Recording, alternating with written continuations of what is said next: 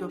ガンジラジオへようこそ。今日のテーマは、朗報、チョコミントアイスの時期になりましたというテーマでやっていこうかなと思います。えー今日は完全に雑談会ですね。はい。っていうことで、皆さんアイス好きですかね、えー私はね、かなり大好きですね。うん。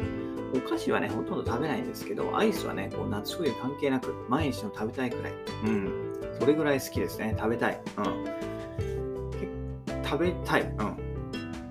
でも実際はま食べてないかな。やっぱりね、毎日はちょっときかきついかな。体的にあれかなと思って、まあ、2日に一遍とかね、セーブして、えー食べるようにしてますけど、まあ、結局は食べちゃったりしますよね。うん。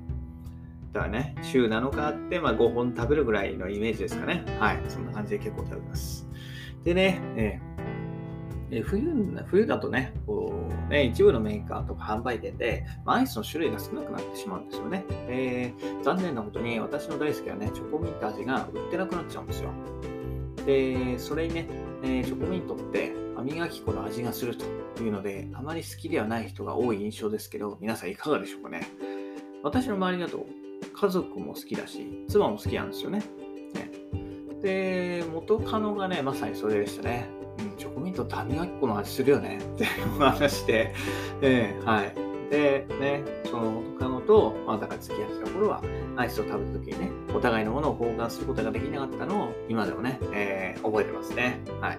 そんなね、はい、思い出話はどうでもよくて、で、じゃあなんで今日はそのチョコミントの話をしてるかというと、えーこの時期ですよね、5月末から6月の上旬、えー梅雨、梅雨に入る前ですね。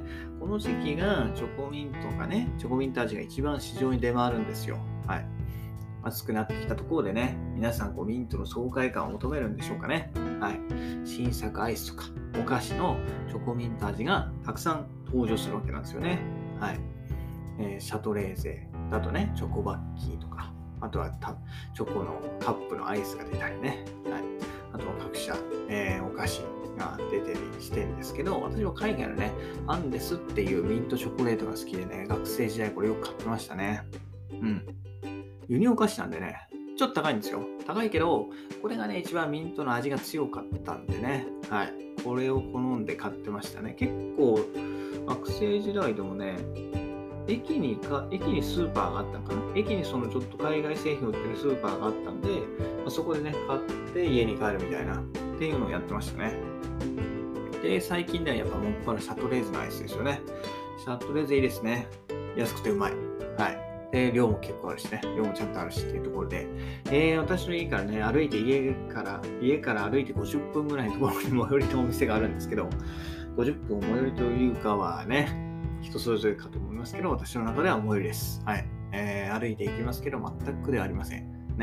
車がないんで、もう歩いていくしかないというところで、この時期はね、だから背中にリュックショってね、その中に保冷バッグと、えー保冷剤を、カチカチにした保冷剤を詰めてね、えー50分歩いていくと、うん、いったところで帰ってます。